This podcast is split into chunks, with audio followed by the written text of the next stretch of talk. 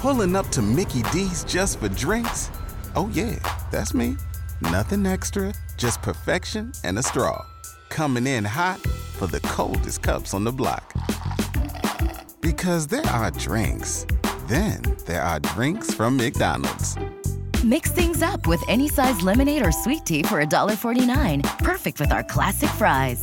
Price and participation may vary, cannot be combined with any other offer. Ba da ba ba ba. Hurricane Dorian not as powerful or as intense as it once was, but remember, there's no such thing as just a. In other words, just a tropical storm or just a category one or category two hurricane. There still will be uh, impacts and quite profound impacts at our coastline and area beaches. Once again, this is a beach pounding. It really is not much of a story, quite honestly, when you get west of Interstate 95.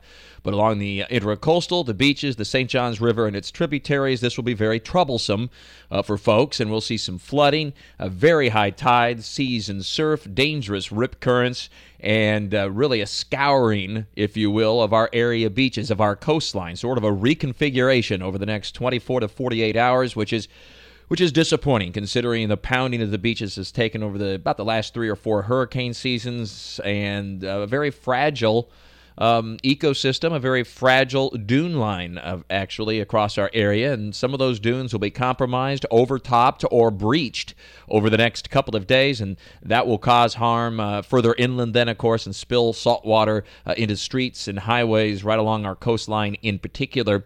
And it's important to note that some of the uh, high wave action and flooding will occur far in advance of Dorian. We've seen this in the past with powerful, slow moving, big hurricanes as the wind field continues to expand on Dorian. Uh, we'll see the hurricane approaching, and waves will already be up to nearly 20 feet by this evening and then continue through tomorrow at our beaches, with some waves as high as 25 feet. And you only have to go a quarter of a mile or so offshore to get 35, 40, and 45 foot seas. So um, this is really a tremendous beach beating.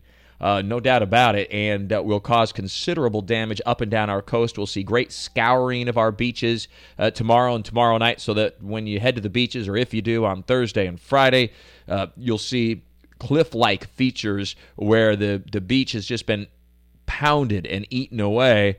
And uh, taken back out to sea. And uh, we saw this with Matthew and to a lesser degree with Irma. And, and this is a, a really strong compromise between Hurricanes Matthew of 2016, that was about 50 miles offshore, and Hurricane Floyd back in 1999, 20 years ago this year, that was even a little bit more, about 125 to 130 miles offshore than Dorian.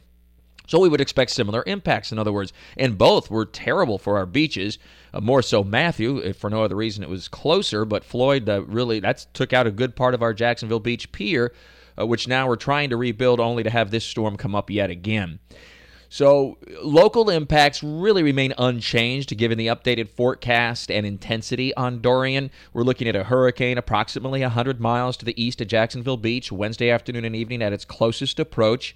Being on the western side of the circulation certainly helps, especially inland areas. Friction from land and drier air will all work to, to eat away at the western side of the storm from a rainfall standpoint and really from a wind standpoint, too.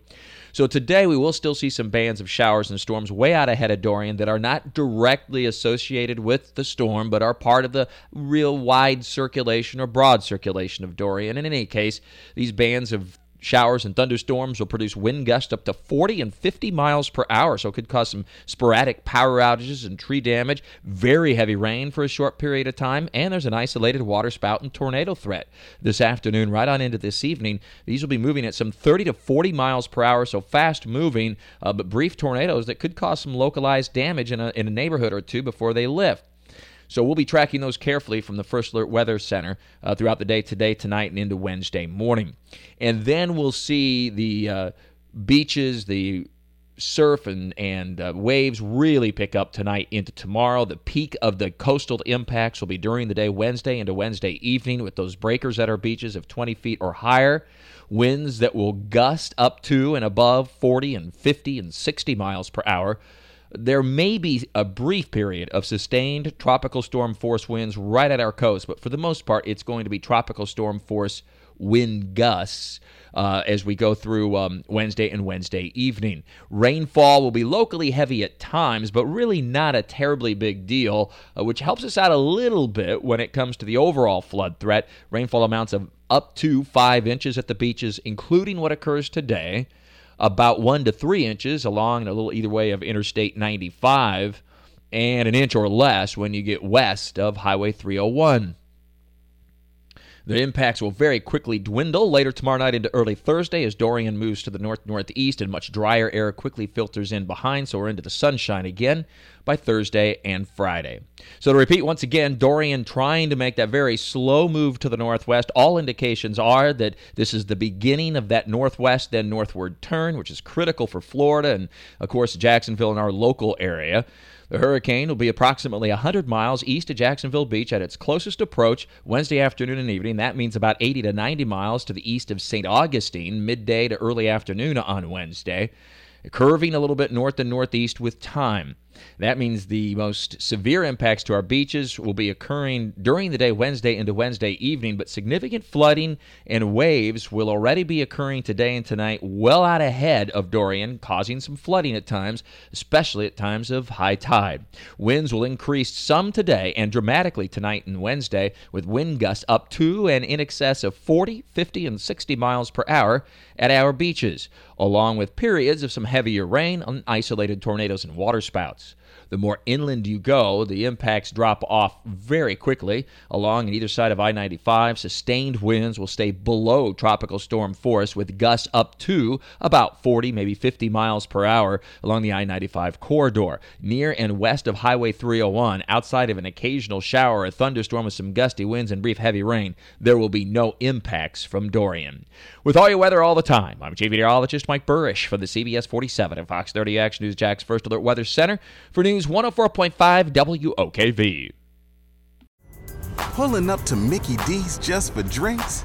Oh, yeah, that's me. Nothing extra, just perfection and a straw. Coming in hot for the coldest cups on the block. Because there are drinks, then there are drinks from McDonald's. Mix things up with any size lemonade or sweet tea for $1.49. Perfect with our classic fries. Price and participation may vary, cannot be combined with any other offer. Ba da ba ba ba.